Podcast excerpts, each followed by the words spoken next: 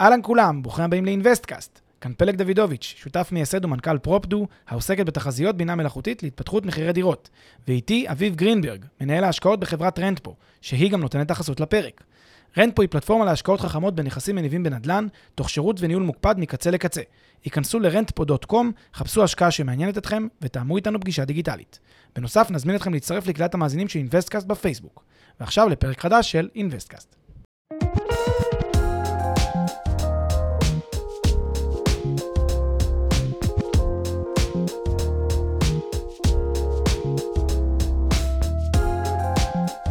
אהלן פלג, אהלן אביב, מה שלומך? מעולה, מה שלומך אתה? מצוין, יום חמישי שמח. כל הכבוד. פרק נוסף, יס. שמח. התגעגעתי, התגעגעתי, שלום לכל המאזינים. מילה על רנט פה לפני שנתחיל. כן. פרויקט הדגל שלנו כרגע הוא במרכז העיר לודג'. אם אתם מחפשים השקעה במחיר כניסה מאוד מאוד אטרקטיבי, מיקום אה, מרכזי שנותן גם תשואה יפה משכירות, ובעיקר בעיקר עליית ערך, אה, אה, צפי לעליית ערך, סליחה. מאוד מאוד משמעותי, כי זה שם המשחק, והשקעה שהיא מאוד מאוד מאוד סולידית ויציבה, שוק שהוא מאוד מאוד יציב, אז דברו איתנו, אה, זה פרויקט הדגל שלנו כרגע. לגמרי, מומלץ בחום, וודג', עיר מדהימה, אה, כיפית, קסומה ממש, ממש קסומה. אה, אווירה ממש מגניבה, סטודנטיאלית. צעירה, עסקית, יש שם הכל מהכל. שווה שווה. כן, חד משמעית, אנחנו מאוד אוהבים את העיר הזו. על מה מדברים היום? צוללים אל עבר תחום אה, מיוחד, אקזוטי כמעט, סתם, הוא לא באמת אקזוטי, אבל הוא תחום מאוד מאוד, אה, מאוד כיפי היום בתחום הנדל"ן, אה, הר- בעולה, בש, כן, בענף הנדל"ן כולו, אה, וזה תחום שמאוד מאוד מתפתח גם בשנים האחרונות, ומבחינת האפשרויות להשקיע בו והיכולת לגוון פורטפוליו, מי שיש לו פורטפוליו רחב, אה, בוודאי פוזל לעבר התחום הזה, וזה תחום הנדל"ן המסחרי, CRE, Commercial Real Estate. Yes. וואו.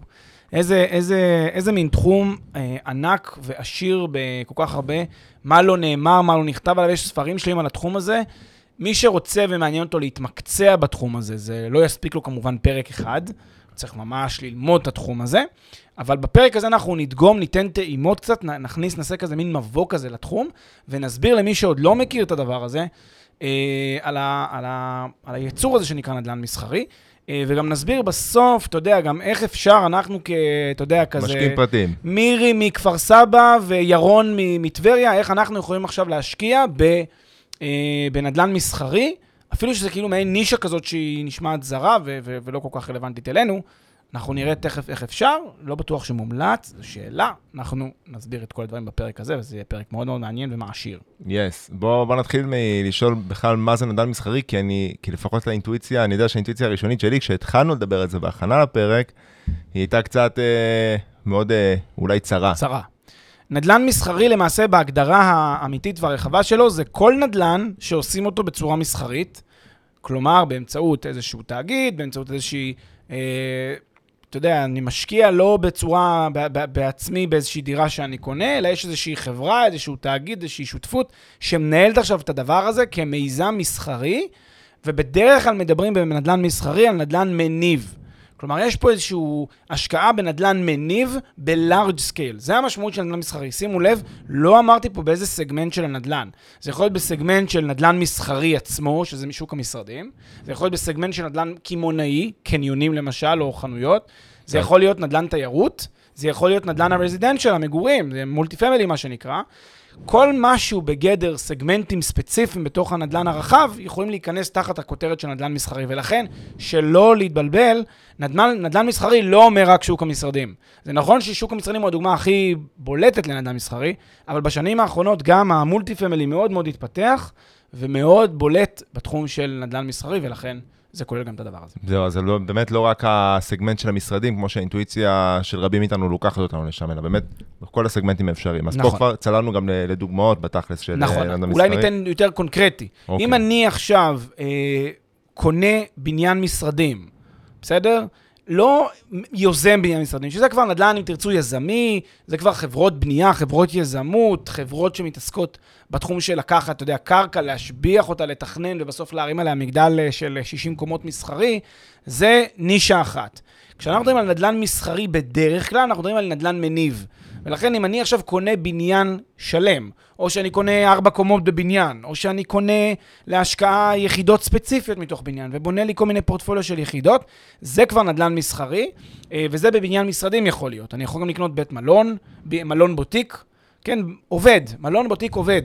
לא מלון בוטיק שצריכים לבנות אותו. אם אני, אם אני קונה מתחם multi family עובד, אז כל זמן שאני נכנס לסגמנט הזה של איזשהו נכס שהוא מניב, גם אם אני צריך לעשות לו כל מיני שיפורים, שיפוצים, תכף נדבר על זה, מאוד מאוד בולט בנדל"ן מסחרי, זה התהליך הזה של ה-renovations והשיפוצים, ולהשביח את ה... כלומר, יש כאן הרבה אלמנט של השבחה, זהו. אבל זה עדיין בתוך העולם הזה של הנדל"ן המניב, וזה יימדד לפי הפונקציות של נדל"ן מניב, כי עסקה שהיא עסקה של להביא פה בעצם הכנסות שוטפות, לא, אה, לא פליפים, כן? לא קונה בזול ומוכר אחרי השבחה. זה לא המטרה. המטרה היא לעשות פה עסקה שהיא עסקת אה, תשואה כזאת, עסקה שאני קונה את זה כנכס מניב, יש פה אולי גם איזושהי השבחונת. זהו, זה, הכוונה מסחרי זה בגלל שזה סוג של, אפשר לראות את זה כמלאי של דירות בסקיילים יותר גבוהים מאשר אה, עכשיו משקיעים פרטיים לצורך העניין.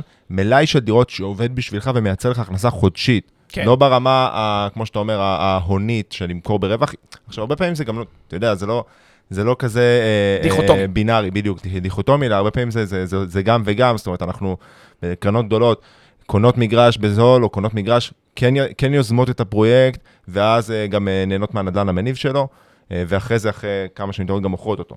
אבל הכוונה, באמת, נדל"ן מסחרי זה נדל"ן שעובד בשבילכם בצורה מסחרית מלאי של, אה, של יחידות, כי זה או דירות או משרדים או מחסנים, כמו שאתה אומר, תלוי באיזה סגמנט, שמייצר לכם, מייצר לאותה קרן, לאותו גוף מסחרי, את ההכנסה החודשית השוטפת. הגדרת את זה מאוד יפה. אני רוצה להגיד שאגב, זה עלה קצת בין הדברים של מה שאמרת, יש חברות בנדל"ן, אתם תפגשו הרבה יזמים ושחקנים בנדל"ן, שיגידו לכם, אני נורא נורא מקצועי במשהו. יש כאלה שהם אה, כזה, אתה יודע, one stop shop כזה, אה, סופרמרקט, עושים הכל, שזה גם בסדר. ואז אומרים, אני עושה גם את ה... לוקח את הקרקע משלב מאוד מאוד מקדמי, יוזם, משביח, מתכנן, מרים מגדל, ועוד אחר כך משכיר אותו ומנהל אותו 20 שנה. זה שיטה אחת לנדל"ן, שאתה עושה כאילו הכל, כאילו one stop shop להכל, ואז יש לי גם חברה קבלנית בבית, גם חברת ניהול נכסים בבית, גם חברת... כל הסוגים של החברות תחת קורת גג, קורת גג אחת, זה אפשרות אחת, אבל יש גם הרבה נדל"ניסטים שהם נדל"ני נישה, נדל"ניסטים של נישה. זאת אומרת, הם מומחים, ב, ב, מאוד מאוד מומחים ב, ב, בלנהל את הנכס, בנדל"ן המסחרי, בהשכרה שלו, במניב. ויש כאלה שיותר מומחים בנדל"ן היזמי, ההשבחה המאוד מאוד קונקרטית. ואפילו אני אגיד לך, יש כאלה שמומחים בהשבחות של פרצלציה, ויש כאלה שמומחים בהשבחה של אה, לעשות הסבות ושינוי ייעוד. זאת אומרת, יש תתי מומחיות כאלה. אז, אז בגלל זה, כשיש את ההפרדות האלה, כמו שאתה אמרת, יש, זה לא דיכוטומי. יש הרבה שעושים את כל, ה, את כל הדברים בחבילה אחת, אבל מי שרוצה שנייה, בצורה הכי מומסגת ונפרדת, הנדל"ן המסחרי זה אלה שלוקחים את הנכס כשהוא קיים, עושים לו איזושהי השבחונת, משכירים אותו ונהנים מ- מהפירות שלו. הם יכולים למכור אותו, לא למכור אותו, אבל בסוף אה, זה המטרה של, ה, של ההשקעה. יאללה, סגור, אז בוא נדבר קצת על העקרונות של הנדל"ן כן. המסחרי. בעצם בנדל"ן מסחרי, כאילו, כדי להבין איך הוא שונה מנדל"ן רגיל שאנחנו מכירים, צריך להבין שהשפה היא שונה, היא שפה הרבה הרבה יותר מקצועית. זאת אומרת, זה הרבה פחות, אתה יודע, כמו המילים הרגילות שאנחנו מכירים מנדל"ן שאני משכיר דירה עכשיו, אה, סוחר, צ'קים, ביטחונות, אתה, כן משלם, לא משלם, עוד 200 שקל לשכירות פחות.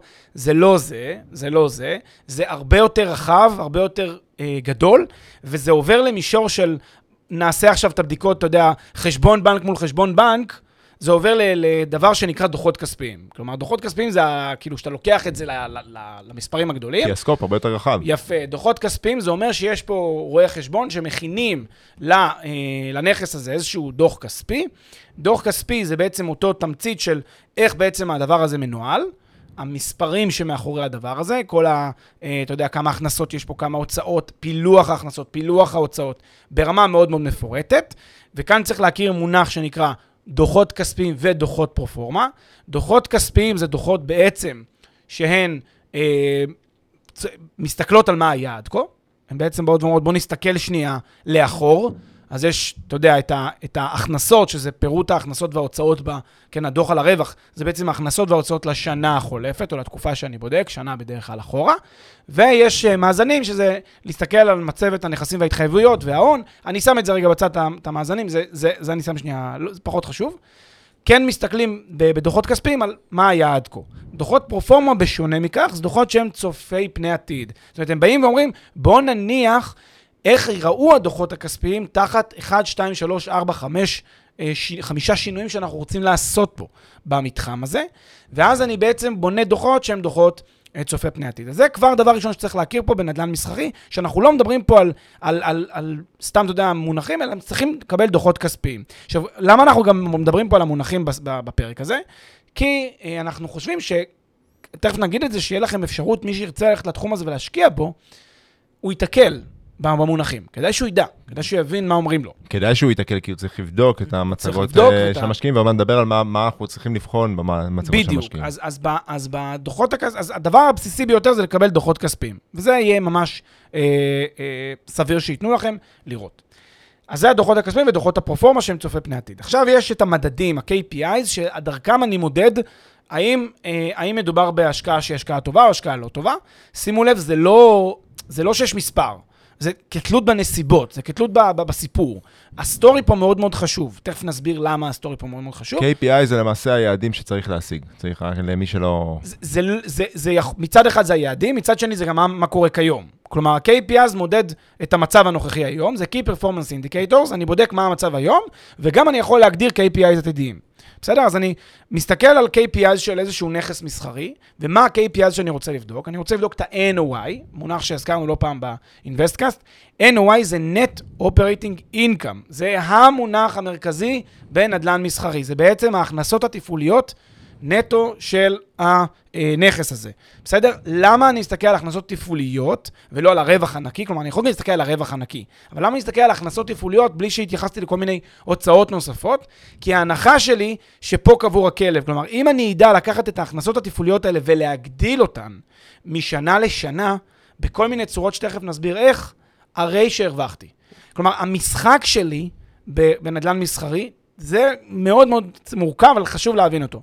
המשחק בנדל"ן מסחרי זה להגדיל את ה-NOI. זה המשחק. כן. אני אגיד, מה, מה אני חושב, תגיד אם אני, אם אני בכיוון. ההנחה ש, שככל שנגדיל את ההכנסות, היא לוקחת, היא לוקחת בתוך את, את ההנחה של היתרון לגודל, נכון? זאת אומרת שאנחנו מניחים שהגדלת ההכנסות היא, היא תבוא עם פחות העלאת ההוצאות לייצור ההכנסה, זאת אומרת, בשביל להגיד את ההכנסות האלה. אז, אז זה לא הכנסות לא תפעוליות, זה הכנסות תפעוליות, כלומר, זה אחרי הרבה מאוד הוצאות, זה לא רק ההכנסה, אלא זה הכנסות כן, תפעוליות. כן, כי זה, נט. זה נט, זה בניכוי ההוצאות התפעוליות. זה לפני הוצאות נוספות, כמו מיסים וכמו ריביות ודברים מהסוג הזה, שזה פרטניים לכל משקיע. ולמה שם המשחק פה זה ה-NOI, והגדלת ה-NOI היא לב העניין? כי כדי לקבוע את שווי המתחם המסחרי, יהיה איזה multi family, יהיה איזה מבנה מסחרי, יהיה איזה קניון, לא משנה מה, כדי לקבוע, אגב, אומרים קניון. תמיד סבתא שלי מתקן אותי, אומרים קניון ולא קניון. אמ, כדי לקבוע, קניון זה כאילו ה Grand Canyon של... אה, של, של כן. כן? וקניון זה בעברית אה, צחה ותקינה. אז כדי לקבוע את השווי של אותו נכס מסחרי, אני לוקח את ה-NOI ומחלק אותו ב cap rate. ואז אני מקבל את השווי, ואז ככה גם שמאי בעצם ידע לתמחר. לכן אם הגדלתי את ה-NOI, בהגדרה, הגדלתי גם את, ה... את הערך של, את הערך של, של הנכס הזה.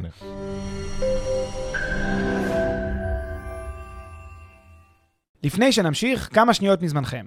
הפרק בחסות רנט פה, פלטפורמת השקעות חכמות בנדל"ן עם האנשים שמאחורי InvestCast. רנטפו מאפשרת לכם להשקיע בשקיפות וביעילות בנכסים מניבים, תוך ליווי וניהול מוקפד ומקצועי מקצה לקצה. היכנסו ל-rentpo.com, חפשו השקעה שמעניינת אתכם ותאמו איתנו פגישה דיגיטלית.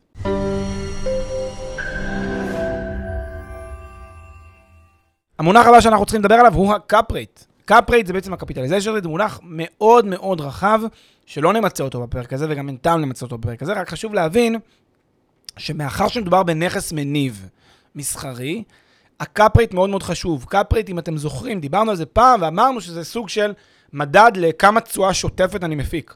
בנכסים מניבים, במיוחד בנכסים מסחריים, אז אמ, ה cap הוא, הוא גם כן שם המשחק, כי הוא בעצם מלמד אותי מה התשואה השוטפת של הנכס הזה שהוא יודע לייצר. עכשיו, היחס בין ה-NOI ל cap מגדיר לי את שווי הנכס, את ה market value של הנכס. cap אני רוצה, אה, כאילו, לא כל כך, אה, זה, זה, זה לא סטנדרט, אבל אני רוצה לאורך תקופת ההשקעה שלי, לאורך ההשבחה שאני מבצע, להקטין את ה cap להקטין את שיעור ההיוון. שיעור ההיוון משמעו הסיכון שגלום בנכס המסחרי. אם הצלחתי להקטין את שיעור ההיוון, סימן שהצלחתי להקטין את רמות הסיכון של הנכס המסחרי. בסדר? תכף, ניתן, תכף נסביר דוגמה לזה. אם הצלחתי להקטין את רמות הסיכון של הנכס המסחרי, הרי שהגדלתי את שווי הנכס המסחרי, כי בסוף שמאי יעשה שוב NY חלקי הקפרית. אם הקטנתי את המכנה, הגדלתי את השווי. זה, ה, זה קצת מורכב, אבל זה, זה הלוגיקה. זרמו עם זה, נראה לי שזה... כי מצד אחד אמרת שזה מגלם את, ה, את ההכנסות שלי מהשכירות, סוג של, אה, התשואה, אני לא אגיד כן. תשואה. זה התשואה להכנסות. אז כן התשואה, אז מצד שני אתה אומר, תשואה שוטפת, כן.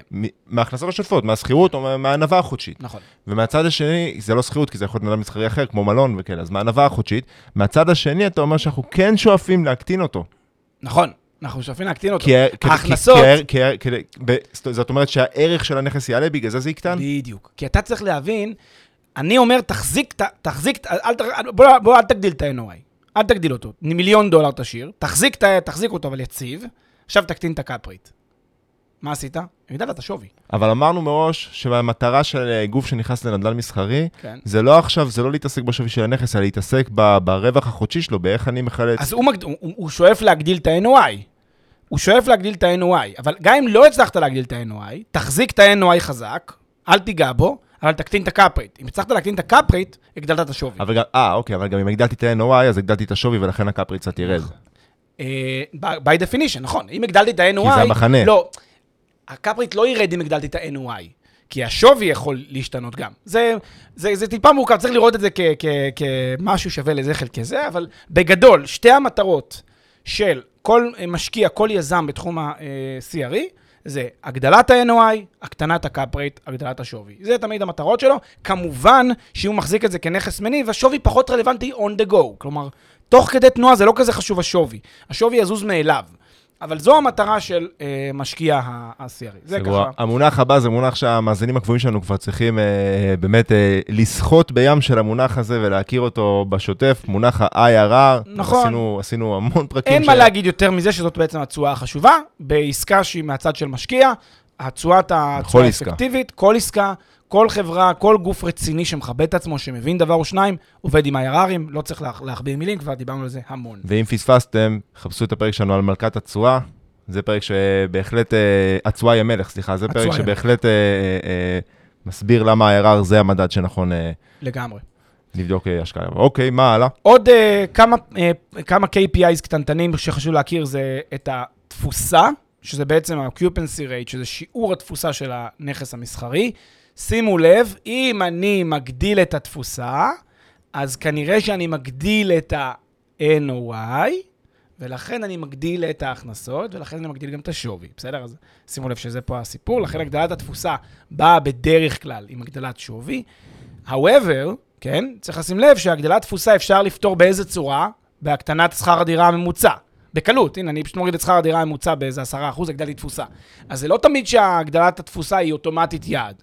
אני צריך להגדיל תפוסה, בהתחשב בזה שאני לא נוגע בשכר דירה הממוצע. להגיע לנקודת האופטימום. להגיע לנקודת האופטימום, מצוין. כמובן שהיתרון שלי גם, או המטרה שלי גם KPI זה גם השכר דירה הממוצע להגדיל אותו. אני גם רוצה שאני אקבל יותר שכר דירה מכולם. תכף נראה איך אני עושה את זה.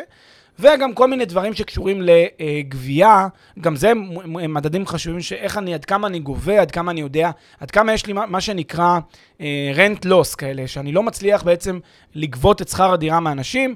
תחשבו בנכסים מסחריים שיש לכם אלפי דיירים, עשרות אלפי דיירים, לא מן הנמנע ואפילו בלתי נמנע, שכולם ישלמו בזמן. ולכן יהיו כאלה, יהיו את ה-2, 3, 5 אחוז מהסוחרים שלא ישלמו, לא יתפנו, בתי משפט, ליטיגציה, אז זה חלק מהפסדי אה, השכרה, ולכן שיעור הגבייה הוא מאוד מאוד חשוב. שמעלים את ה cap rate? סליחה? הייתי חייב. שמעלים את ה cap rate? אם יש לי, אם אני מצליח להגיע למצב שבו הקטנתי את, את האי-גבייה, כלומר, הצלחתי להגדיל את הגבייה, הגדלתי את ה-NOI. נכון? כי יש לי יותר כסף שהוא לא, לא נפרדתי ממנו בתור, אה, בתור אה, אה, הוצאה, שזה, כן, יש דבר כזה נקרא חובות, לא, חובות מסופקים, שאני לא מצליח בעצם, אה, או חובות אבודים אפילו, שלא הצלחתי בעצם לגבות. אבל כעיקרון, זה גם יהיה קשור ל cap rate באיזה מובן? כי הרבה פעמים גבייה יש לה קשר ישיר בין הגבייה, שיעורי הגבייה שלי, לבין רמת המושכר, ה class, תכף אני אגיד על זה מילה, ואז במקום שבו הצלחתי לשפר את הגבייה, וזה, בא עם, וזה כרוך גם בשיפור ה class, אז הקטנתי את ה cap rate. זה המשחקים פה היפים שהכל קורה במקביל. כלומר, אם דברים יסתדרו לי, הכל קורה במקביל מאוד מאוד יפה. ומה זה- אנחנו, ומה זה class? עכשיו אנחנו מגיעים לעוד שני מונחים חשובים, שאותם צריך להכיר גם כן ותמיד לדבר בהם. אז המונח הראשון זה class, ה class של הנכס הזה. class זה בעצם הסיווג של הנכס המסחרי בהשוואה לנכסים אחרים. חשוב להבין, זה סיווג רלטיבי יחסי. כמו דירוג משכנתאות לצורך העניין? דומה מאוד לדירוג משכנתאות, דומה לדירוגי אג"ח, דומה להרבה דירוגים. למה עושים את הדבר הזה? למה עושים את ה class ים? בעצם באו ואמרו, תשמע, יש, לא משנה כמה, זה לא משנה כמה חילקו, זה כבר תלוי מאוד בכל אה, אזור, בכל, ככל שהאזור יותר גדול יש יותר חלוקות פנימיות.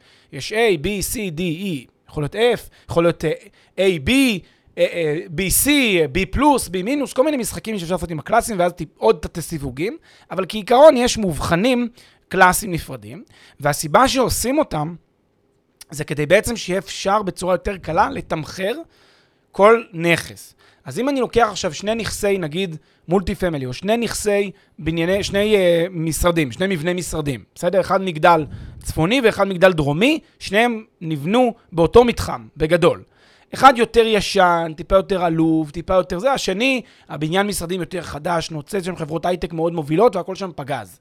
אז obviously, זה שנמצא בחלק היותר דרומי, צריך להיות קצת יותר שווה, שווה יותר כסף. אגב, יכול להיות שה-NOI שלהם דומה יחסית. יכול להיות שה-NOI שלהם דומה בסך הכל, כי הם הצליחו לג- להגיע לרמות דומות של, של הכנסה, שהיא בסך הכל דומה. עדיין אחד מהם צריך להיות שווה יותר. מה זה זה שצריך להיות שווה יותר? זה ששיעור ההיוון, ה cap rate שלו, נמוך יותר. ולמה? בגלל שהוא נכס פחות מסוכן. כי הוא נכס יותר יציב, הוא נכס יותר איכותי, אז ה- ה- נכון שגם הרבה פעמים זה יבוא עם NOI גבוה יותר, זה אני מסכים, אבל אם, גם אם ה-NOI דומים, ה cap rate זה שיבחין. עכשיו, איך קובעים מהו ה cap rate? איך יקבעו מה המספר של ה cap rate? ילכו עם, עם ה class. יגידו, יש פה איזשהו class של הנכס הזה. אה, נגיד, יש פה, הנכס הדרומי הוא class A, והנכס הצפוני הוא class B. אז יגידו, זה שהוא class B יקבל cap rate של 6%, זה שהוא class A יקבל 5%. ואז זה בעצם אומר שה class A, השווי שלו על אותו NOI יהיה יותר גבוה. בסדר? זה, זה בעצם הסיפור פה של ה class. אגב, אה, class יכול להשתדרג. class יכול... או, או להידרדר, זאת אומרת, אה, לצורך העניין, אם עכשיו אני קונה multifamily בשכונה, ב, בצד היותר בעייתי של השכונה, אבל יש לי צפי שאתה יודע, שה, שהצד המשובח יתרחב לאט-לאט, וזה קורה לאורך זמן, אז אני משער שתקן אותי, שה class ש... כשאני אה, עוד חמש-שש שנים אה, אבחן את הנכס, אז אולי ה class שלו יהיה בדירוג יותר גבוה. חד משמעית, absolutely, מה שנקרא. הייתי רציתי להכניס עוד משהו בין ה absolutely, אבל אה, נזהרתי, כי זה בכל זאת... אינבסטקאסט זה מקום מכובד ולא נכניס פה כל מיני קללות. נכון. אבל כעיקרון, אה, ה class משתנה כל הזמן, והוא גם, יש downgrade ויש גם upgrade. והמטרה של בעצם יזם בתחום של multifamily, של CRE, זה בעצם להשביח את ה class. to upgrade. to upgrade, אה, אה, וזה הסיפור פה בעצם. בואו ניקח רגע, רק זה להגיד שיש עוד, עוד מונח חשוב, שזה בעצם, כמובן, ה market value של הנכס. בסדר? זה מונח מאוד מאוד חשוב, כי בעצם אני קונה נכס ב market, אני רוצה לקנות, לקנות, אותו, לקנות אותו ב fair price, בשווי שוק שלו, תחת מצבו הנוכחי. אבל אגב, בעולם של ה commercial real estate, השווי הוא מאוד מאוד מדויק. כלומר, כולם מבינים הכל, כולם יודעים לעשות את החישובים, השווי מאוד מדויק. השאלה שאנשים שואלים את עצמם זה לא האם אני קונה נכס multi family במחיר מוזל מתחת למחיר. זה לא נכון, אין דבר כזה מתחת למחיר. כולם קונים במחיר, רק שהם רוצים להשביח ולייצר after repair value, after renovation value, גבוה יותר ככל הניתן. after construction value. after construction value. בעצם אני רוצה לייצר סוג של הגדלת ערך השבחה, אבל כולם קונים את זה ב market value, לפחות זו המטרה, אלא אם כן הם עשו עסקה ממש לא טובה. בואו ניקח סיטואציה רגע שתסביר, ותיתן איזושהי אה, אה, תמונה טיפה יותר אה, ברורה לכל המונחים שאמרנו, ואז ל, לרקע שלהם. נגיד אני לוקח נכס מסחרי, מניב עם שיעור תפוסה של 85 אחוז. אחלה, בסדר? אחלה אחלה שיעור תפוסה. תפוסה, למרות שבהרבה נכסים השאיפה היא להגיע ל-96, 97, אפילו קרוב לזה, אז זה האמת היא, בגדול- תלוי באיזה סוג של נכס תלוי באיזה סוג. תלוי באיזה מקום, זה כמובן, אתה צודק. אבל נגיד לקחתי שיעור תפוסה של 85 אחוז, זה הנכס. למה שיעור התפוסה של הנכס? בואו תניחו מגדל משרדים עכשיו באיזה עיר בארצות הברית, בסדר? אה, לואיוויל, קנטקי, סתם אני זורק. יש נכס משר, משרדים גדול, אה, 30 קומות, אה, שלוש קומות שם, כבר אין סוחר שנתיים. כי לא הצליחו למצוא סוחר. שמים את הקורונה, את הש- תקופת קורונה קורונה, בצד, עזבו. ושמים את זה, לא מצליחים להשכיר שם. אי אפשר להשכיר, ואתם הולכים לחברת, אתם הולכים, לה, הנכס הזה מוצע עכשיו למכירה בשוק, ונתקלתם במודעה. מי רוצה לקנות את הנכס המסחרי? איזה מתווך אמר לכם, כן, יש פה איזשהו נכס. אתם באים למוכר ושואלים אותו, תגיד, איך זה שהשלוש קומות האלה פה, קומות 6, 7, 8, אתה לא מצליח להשכיר אותן, הן כבר עומדות אה, כבר כמה שנים ריקות, מאז שהיה פה איזה מטה של איזה חברה רפואית. אז הוא אומר לך, תשמע, אני פשוט, לי, לא, לא יודע, לא מצליחים, ניסינו, פרסמנו קצת, לא מצליחים. עכשיו, הוא כמובן, כשהוא מתמחר את הנכס הזה, אתם רואים שההכנסות, שה-NOI של הנכס, נמוכות יחסית. למה? כי אתם אומרים, יש פה 85% תפוסה, זה לא ממצה את מלוא הפוטנציאל של הנכס הזה. אגב, תפוסה זה לא אומר שיש תמיד קומות ריקות. זה גם יכול להיות שכל פעם יש תזוזה בין הקומות, אבל פשוט כל הזמן יש איזה נקודות זמן שבהם יש חלק חלקים בבניין שהם פשוט פנויים. בין החלפת שוכרים, בין זה, אז כאילו, התפוסה הממוצעת, זה לא משנה, התפוסה הממוצעת שם בשנים האחרונות, בתקופה שבדקתם, היא 85%, זה, לא, זה גם לא משנה סוג הנכס. ואגב, כשאנחנו אומרים הם או אתם, אתם בדקתם, אתם, וזו הסיבה שאמרנו שזה מאוד מדויק, אתם זה לא אני עכשיו אביב ופלג משקיעים פרטיים מתל אביב, אלא אתם זה גוף מסחרי שיכול לעצמם לקנות את הבניין משרדים הגדול הזה, ויש לכם אה, אה, אה, רואי חשבון ואנליסטים שבודקים ברמה הכי מדויקת שאפשר את כל הנתונים האלה. נכון. זאת אומרת, שאם אתם יושבים בבית עכשיו ואומרים, בוא'נה, איך, איך אפשר לבדוק את זה, אז זה לא אתם בודקים כלבד, לצורך נכון. אז יש כאן איזשהו אה, נכס עם 85% שיעור תפוסה, והמוכר אומר לכם, אני מוכר לכם את הנכס הזה, נגיד, אה, ב-10 מיליון דולר. בסדר? אתם מסתכלים על הנכס, בודקים אותו, ומגלים שההכנסות השנתיות של הנכס הם 800 אלף דולר, והנכס הוא נכס שמדורג class C. בסדר? class C זה אומר שבעצם זאת הרמה של ה class שלו בגלל המצב שלו. אז יש לכם כמה, כמה נתונים, אחד זה, זה התפוסה, שני זה ה class, שלישי זה ההכנסות, שזה בעצם ה-NOI. אתם יודעים גם להבין מהר מאוד את ה cap rate, כי ה cap rate תמיד שווה ל-NOI חלקי שווי הנכס, בסדר? אז אם ה-NOI שלי זה 800 אלף דולר ושווי הנכס זה 10 מיליון דולר, הרי שה cap rate הוא 8 אחוז. אם ה cap rate הוא 8 אחוז, זה סימן שאתם קונים נכס שה class שלו תואם ל cap rate. זאת אומרת, אתם קונים בסך הכל בשווי הגיוני, כן? תבדקו באזור כמה נכסי class C מקבלים, מה ה cap rate של נכסי class C. תגלו שהרבה מהם הם בין נגיד 7.5 ל-8.5 אחוז תשואה, cap rate. אז אתם מבינים שאתם בטווח, אתם בשמונה, אתם במקום סביר. עכשיו אתם ב- כבר עשיתם צעד וחצי לכיוון, לכיוון הנכון. עכשיו אתם באים, בונים, בונים תוכנית עסקית. מה התוכנית העסקית שאתם אומרים? אתם אומרים, קודם כל תשמע, את שיעור התפוסה הזה צריך להגדיל. את ה class צריך להגדיל, לטייב. את ה-NOI צריך להגדיל.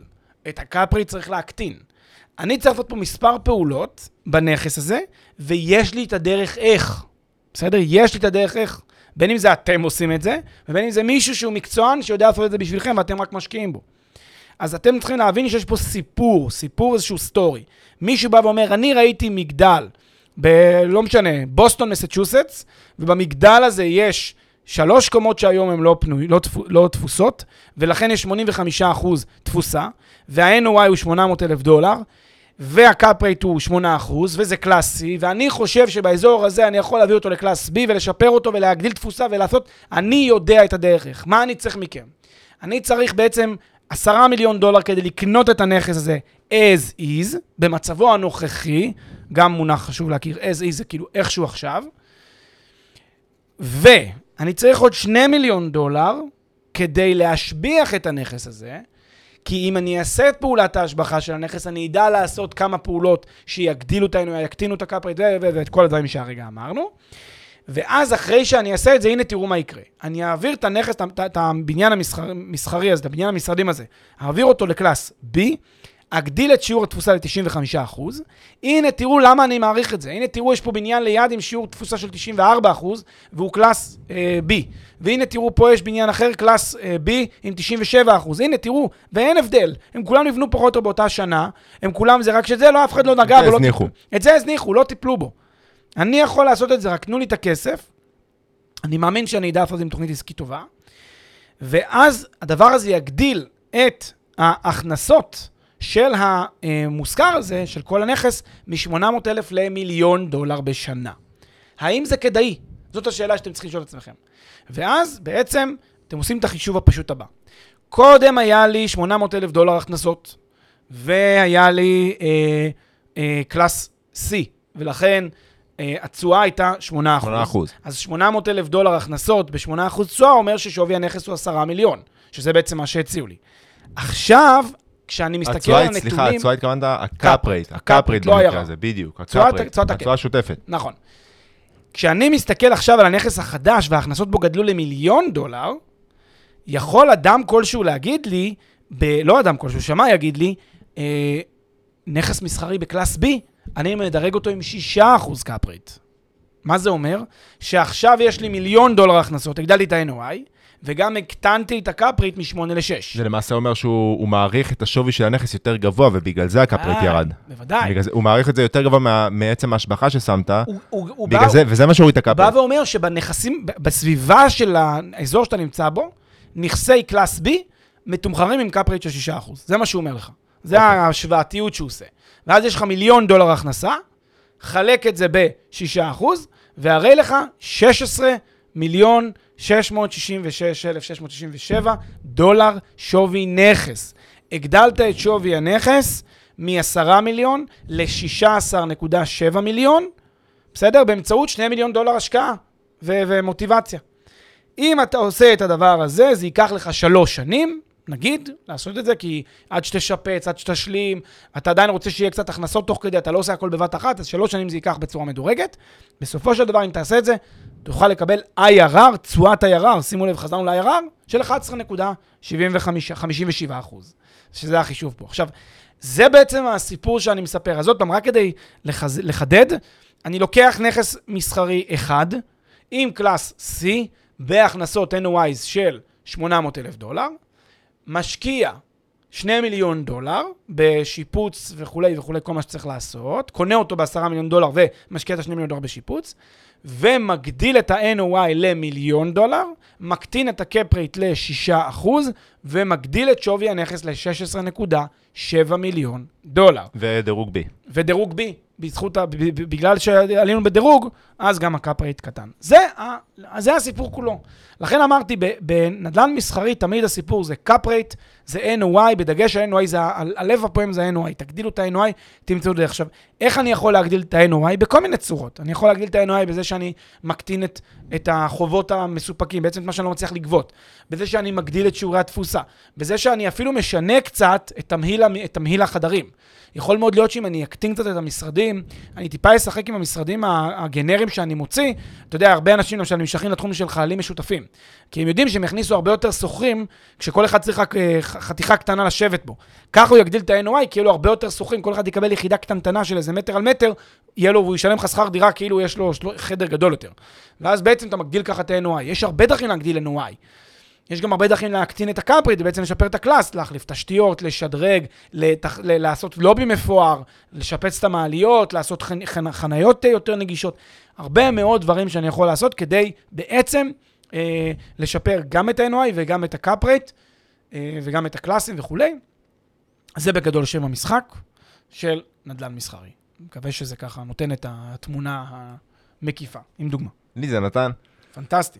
אה, אז מה, מה האפשרויות ש... בואו נחבר את זה ל- לרוב המאזינים שלנו שלא יושבים בראש אה, פירמת אה, אה, אה, נדל"ן מסחרי. כן. אה, בואו נחבר את זה לקרקע. הרי יש לנו, וגם אמרנו שבסוף ניגע בזה, וגם אה, אני חושב שרמזנו לדעה המוצ... המוצקה שלנו לגבי משקיעים פרטיים, אבל, אבל מה, איך אנחנו כמשקיעים פרטיים יכולים להיחשף לזה? זו שאלה ראשונה, וגם בזה כבר נגענו. מה, לאט לאט, איך אנחנו כמשקיעים פרטיים יכולים להיחשף לזה? כן, אז, אז תראה, בגדול יש פה כמה דרכים. אה, אני חושב שפה צריך, צריך כבר להבין שהיכולות שלנו כשחקנים פרטיים, משקיעים קטנים, להיכנס למיזמים שהם כאלה טובים, הן יותר נמוכות, והדרך שלנו להגיע בכל זאת ליזמים הטובים, היא דרך שחקן גדול. מי זה שחקן גדול? אני מדגיש פה חברות אפילו ציבוריות, ציבוריות. גדולות, נסחרות בבורסה, אפילו בישראל. אתם יכולים כמובן גם בנסדק או ב- או ב-NYC, אבל בבורסות גדולות. אה, יש בישראל אה, כמה שחקניות שמשקיעות בנדלן מסחרי בארץ ובחו"ל, אפילו בארצות הברית יש הרבה, במולטי פמילי ובסגמנטים שונים, ואפילו יש להם פורטפוליו של סינגלים ופורטפוליו של, של אה, משרדים. אתם יכולים בעצם להשקיע בחברות שהן מעין חברות מקבצים, חברות שמחזיקות במקבצים, ודרך הדבר הזה יש לכם חשיפה לנדל"ן מסחרי שהוא, שהוא פועם, שהוא עובד, שהוא מצליח, וזה אפיק השקעה שהוא אפיק השקעה בסך הכל טוב ומומלץ. אה, וכאן כדאי להפעיל, להפעיל מנגנוני פיזור וגיוון, גם בחברות ישראליות, גם בחברות זרות, גם בחברות אפילו אירופאיות, למצוא את הפיזור הנכון ואת התמהיל הנכון, והנה אתם בשנייה, בלחיצת כפתור, הופכים להיות משקיעים בסגמנט הזה של CRE, בלי להיכנס להרפתקאות על, על ההון היחיד שלכם. אגב, רובנו משקיעים בחברות כאלה, כי רוב, רוב קרנות הפנסיות בחברות הביטוח משקיעות בחברות גדולות שעושות uh, פרויקטים של מולטי פמילי, פרויקטים uh, של נדל"ן מסחרי של משרדים ושל דברים אחרים. אגב, לא רק בישראל, גם בארצות הברית ובאירופה ובמדינות אחרות. נקודה נפלאה, ושימו לב שעכשיו, אחרי פרק כזה, אתם גם יודעים לבחור איזושהי חברה שמוצאת חן בעיניכם, שיש לה יופי של תוצאות, כמו שהרגע אמרנו, שה-NOI שלה גדל כל שנה, ושהפורטפוליו שלה גדל כל שנה, ושהקאפ שלה כל הזמן קטן, ושהיא מגדילה את שווי הנכסים, ובעצם אתם יכולים לראות חברה שגדלה וצומחת בתחום, והיא גם מראה לכם הרבה מאוד פרויקטים וקשת של פרויקטים. דווקא זה, פרק מהסוג הזה, ממש יכול לפתור לכם את הצ'קרות לכיוון הזה, אז זה אה, דרך אחת. אה, אפשר עוד, אפשר גם בדרך נוספת, דרך קרנות REIT. אה, הרבה, הרבה קרנות REIT אמריקאיות משקיעות בסגמנטים או של multi family, או של אה, נדל"ן מסחרי, או של נדל"ן מלונאי, או של בתי חולים, או כל מיני סגמנטים שזה בסוף נדל"ן מסחרי. אז ככה תוכלו בעצם להשקיע. הניתוח הוא אותו ניתוח. כלומר, העבודה, העבודה הכלכלית היא אותה עבודה כלכלית. NOI, קאפ רייט, אתה יודע, אם זה השקעות בסגמנט של בתי חולים למשל, או, בתי, או אה, בתי, בתי דיור מוגן, או כל מיני דברים, מרכזים סיעודיים, זה אותו דבר. זה, אתה בסוף לוקח את ההכנסות השוטפות. יש, יש עוד כל מיני רכיבים ספציפיים יותר, כי אתה יודע, כל מיני שיעורים נקודתיים של התחום, שצריך טיפה יותר להכיר. אבל בגדול, חוץ מזה, זה אותו דבר. כאילו, זה, זה בסוף, אה, תחשבו, בית חולים זה בסוף סוחר, שזה איזשהו בית חולים, או איזשהו גוף מפעיל, שהוא סוחר את השטח מבעל המשרד, מבעל בניין המשרדים. הוא פשוט סוחר, הוא עשה שם הרבה עבודות, אבל הוא סוחר את המקום. אז תחשבו רגע על הדבר הזה, שבסוף זה אותו דבר בדיוק. אגב, גם קרנות ריט ישראליות, בין אם זה קרנות ריט שמשקיעות במגורים מסחריים, שאנחנו רואים הרבה כאלה, לא הרבה, אבל כאילו הרבה, הרבה, הרבה מבנים כאלה, נכון. הרבה קרנות ריט, ובין אם זה קרן כמו מגורית, שעושה אה, אה, מגורים, אה, נדל"ן מניב למגורים. בכל הסגמנטים. נכון, נכון. גם קרנות ריט במגורים, אתה צודק, לגמרי יכולות להיות אפיק השקעה שעכשיו אתם גם יודעים לנתח אותו. הרי אין הבדל אם זה multi family אה, אמריקאי, או אה, מגדלים אה, בדיור בישראל, בנתניה או בתל אביב ובמקומות אחרים. לגמרי. בזה אני מאוד מסכים איתך, ולכן גם בעצם הריטים נכללות תחת ה-CRE לחלוטין. ובסוף בסוף יש את האפיק השקעה של השקעות בקרנות private equity קטנות, פרטיות, של איזה, אתה יודע, איזה אה, יזם מאוד ממולח, אה, שלושה חבר'ה מהצבא שהקימו איזשהו זה. יש כאלה לא מעט. הבעיה בדבר הזה זה לעבור את המוץ מהתבן. כלומר, הבעיה בדבר הזה לזהות מי... מפה אני נכנס איתו להרפתקה שאני לא אראה את הכסף בסוף, מפה אני אכנס להרפתקה שבסבירות יותר, יותר סבירה אני אראה, אבל צריך להבין שבפרויקטים האלה אני צריך להיכנס עם סכום שהוא סכום לא שכיר, סכום גדול, שאני נפרד ממנו ואולי עוד חמש-שש שנים אני אראה כסף, והתשואות לא כאלה משמעותית שונות. אז כבר uh, עדיף לדעתי ללכת להפיק יותר הנזיל בסכומים יותר קטנים ושווים לכל נפש ושווים לכל כיס, וגם דרך איזשהו שם גדול של חברה ציבורית ענקית שמנהלת אה, אה, עשרות אלפי אה, מושכרים, עשרות אלפי אה, ש... מטרים, כן, אלפי מושכרים, מאות מושכרים כאלה ברחבי העולם. הרבה יותר כיף, הרבה יותר בטוח, הרבה יותר סולידי גם בעיניי, וגם הצעות די מחמיאות. יס. Yes. נראה לי שזה די אה, ממצה את הנושא. לגמרי. פרק, תודה רבה, לי חידשת מלא, אני מקווה שחידשנו גם אה, לכל המאזינים. תודה רבה, אביב. ואנחנו ניפגש בפרק הבא. אחלה סופש, ביי ביי. ביי ביי.